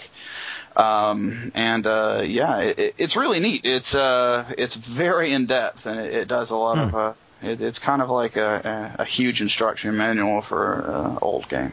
The impression I got uh, is there's a, a fairly a game with a fairly steep learning curve called Dominions 3, and uh, my friend Bruce Geryk, who I've already name dropped once on this podcast, so I might as well do it twice. Uh, he did a fantastic manual for it, which doesn't read like a manual so much as it reads like a scientific inquiry from someone who's fascinated by the game and wants to dissect it and look at it. And that's the impression I get from uh, Peter's book uh, about Dwarf Fortress as well. Well, well, right, yeah. I mean, his whole thing is he's been making um, like tutorial videos and stuff like that for it since 2009. And the guy that wrote the game originally had been talking to him, and I guess he just got so into it, he became kind of a, uh, a, uh, you know, just a guy that knew a lot about it. and it's definitely a, an officially sanctioned thing because uh, I think it's Tarn Adams, the guy who did Dwarf Fortress. Yeah, he's got he a, a writes it, forward, yeah. yeah. in it. So, Oh, wow. Yeah, him and his brother. Uh, uh, but yeah, Tarn's the lead programmer. right. All right, so uh, McMaster going a little retro. Ryan, what do you have for game of the week to top that? Well, um, honestly, I decided to go with Chivalry Medieval Warfare this week. What? And I, yeah. well, I, I mean, t- to be fair, XCOM and Dishonored, they're both really great games. Right? But for whatever reason, Chivalry Medieval Warfare is kind of like taken over my gaming time since I got access to it. And I think you know some people might might think it looks a little bit simplistic in that it's just a multiplayer first person slasher essentially, but um, it it feels good. It feels really good. Like the the first person uh, perspective, which is obviously different than what War of the Roses did. Uh, it it feels right. Like the the weapons and and you know being able to gauge how much reach you're going to have with let's say a short mace versus a a bardiche and and just everything about it just feels really tight and responsive. And well, let, let, me ask you real quick. Uh, I think you can tell a lot from the title, but it's a yeah. fairly, uh, and I don't mean this to denigrate it, but it is a fairly obscure release. Uh, tell us from an over, like, give us an overview of what is Chivalry. Uh, okay. Well, there was a mod, I believe it was called Age of Chivalry for, um, it was a, a Half-Life 2 mod, I believe. And um, at the time, you know, it was just really a fan project. Well, the guys who made that decided to make a dedicated, uh, you know, uh, title for PC users. It's PC exclusive, and they licensed out the Unreal Engine and uh, developed custom content for it. So you've got all these maps that are all, you know, definitely or obviously medieval themed, and a number of different classes you can play. There's four of them. Um, the servers right now support up to 32 players. There's five game modes. There's uh, free for all, uh, team deathmatch, last team standing, team objective. I'm trying to remember what the fifth is, or maybe there's only four. I could be wrong, but um, yeah, and it's it's all about the uh, the combat experience. I mean, they do have some archery in it, but for the most part, it's it's guys bashing each other's with maces and hammers and and slashing each other with swords or uh, decapitating heads. There's a lot of gore in it. I don't think I've seen this much gore since Soldier of Fortune 2. and I mean, it's it's fun. It's very fun, and you could drop in and play for 15 minutes if you want, and and hop out and go to work or whatever, or you can just sit in it for hours. I mean, I, I I've been playing it literally like nonstop for the past few days. So. Uh, now, is there any sort of uh, persistence or leveling up, or when you ju- when everybody jumps into a game, is everyone at the, start at the same level? Uh, what's that like? Uh, they do have um, some progression. You can level up, although I'm not quite sure yet what the purpose of leveling up is. But um, they do have weapon unlocks that unlock based off how many kills you get with weapons of that category. So let's say you're playing an archer, you've got uh, three items that you can select, off, or three main weapons rather that you can select right off the bat. And the first is a bow, then you've got a crossbow, and then you have javelins that can be thrown. Um, if you want to level up the bow tree, then you've got to get 25 kills for the next upgrade, mm-hmm. and then after that you need to get 75 kills to get the third uh, bow in that category. And the same goes for your crossbows and your javelins. There's upgrade paths for that. Um, this also goes for sidearms, you know, with a dagger or a short sword, and it applies to all classes. So if you're playing a knight who's more of like a tank brawler, um, he's got, you know, and, and one of his categories is a hammer, and you can upgrade that to a like a great two-handed hammer. And then there's a third one as well. So that's how they kind of go about doing progression in the game. It's all based off kills right now. Uh, and uh, it just came out this week. Are you having luck finding games? Does it seem pretty oh, yeah. populated? Yeah, it's. Um, I mean, when I was playing earlier today, uh, there were easily 800 to 1,000 people on. I mean, it seems like it's doing pretty well, and it just came out yesterday. So I, I know that there's been a lot of YouTube channels that have been making content for it. I haven't seen much press coverage for it yet, but uh, it seems like it's it's selling pretty well. Uh, the video that I saw of it uh, seemed to to promise uh, castle sieges and whatnot. And there was pour, mm-hmm. pouring boiling oil, and there was a big old ram. Uh, how do they build that in there? Is that something that's fairly common, or do you just have a bunch of people meeting in the field, beating each other up? uh, well, the team objective uh, servers is where you're going to see most of that content. So on one map, for example, um, the defending side, they've got to stop the other team from burning their fields and burning down a watchtower. If the enemy team succeeds in doing that, then they start getting closer to to doing a castle siege, ah. and that's where you'll have things like the oil and and um, ballistas and and stuff like that being part of the whole formula in combat. But um, the other modes like team deathmatch and stuff, you're not going to see that so much. It's more about the uh, infantry experience of players just attacking each other and, and trying to take each other out. And now you touched on this briefly, but how do you feel this compares to things like War of the Roses? And uh, it sounds a little bit like Mount & Blade did something similar. Mm-hmm. I think they had multiplayer support. Uh, how do you feel it compares to those? Um, I, I think War of the Roses to me, um, I, I did enjoy it, and it, it's not that I think that it's a bad game, but uh, for me, Chivalry just felt like the combat experience was better. I don't know if it's entirely because of the first-person perspective. Or what, but um, War of the Roses, I, I think what it has going for it is the fact that it's got mounted combat. You can hop onto horses. You can, uh, you know, you, you can essentially joust if you want to with other players, or you know, just try to take them out on the ground with your, uh, uh, what do they call that thing? That lance. weapon that, yeah, the lance.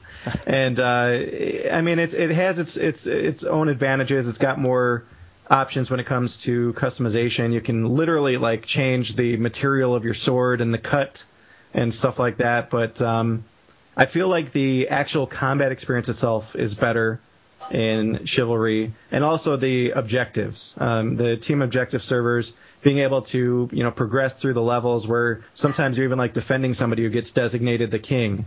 Uh, I think that's really cool versus like in War of the Roses, their their version of like an ob- objective type server is holding points, which is kind of generic feeling. Right, right.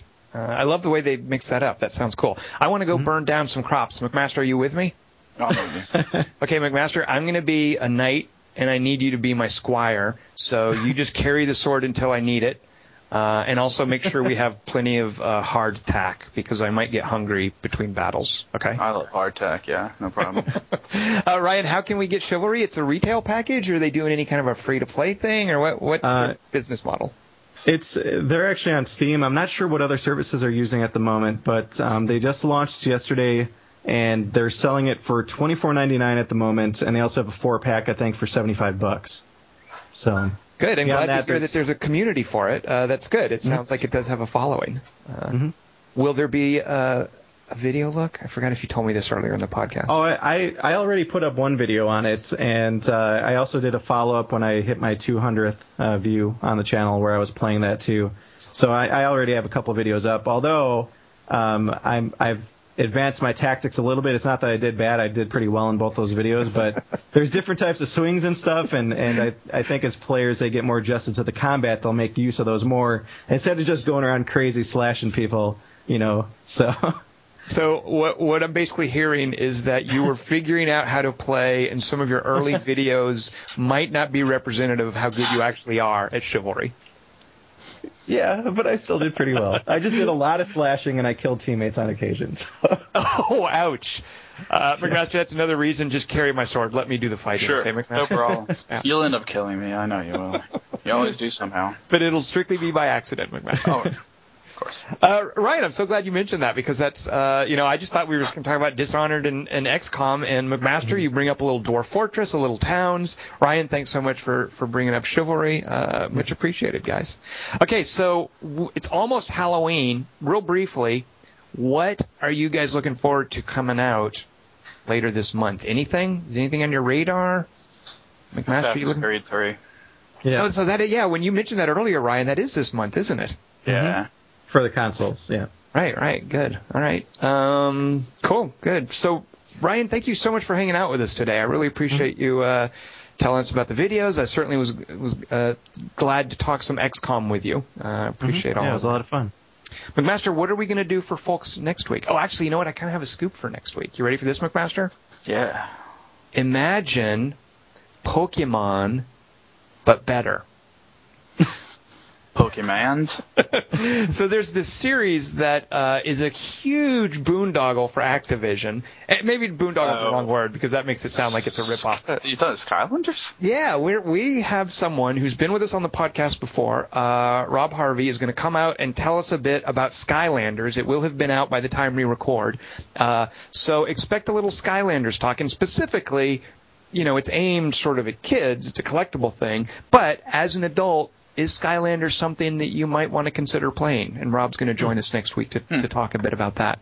So join us for that. Of course, news of the week and games of the week. Uh, I am Tom Chick. I have been joined by Jason L. Rearmaster McMaster and Ryan. Again, Ryan, thank you so much uh, for joining us. Tell folks again one more time where can we see your videos? On uh, YouTube.com slash masked gamer, M A S K E D gamer.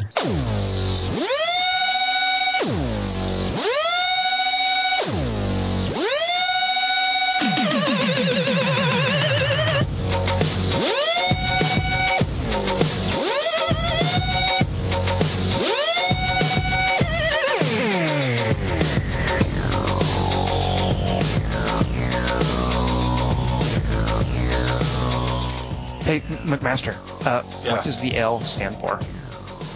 Um, lame most of the time. Come on.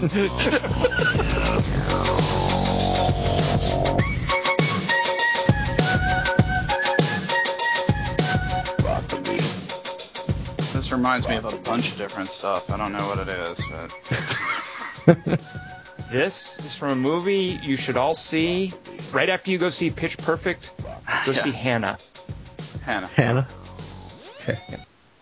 and her sisters.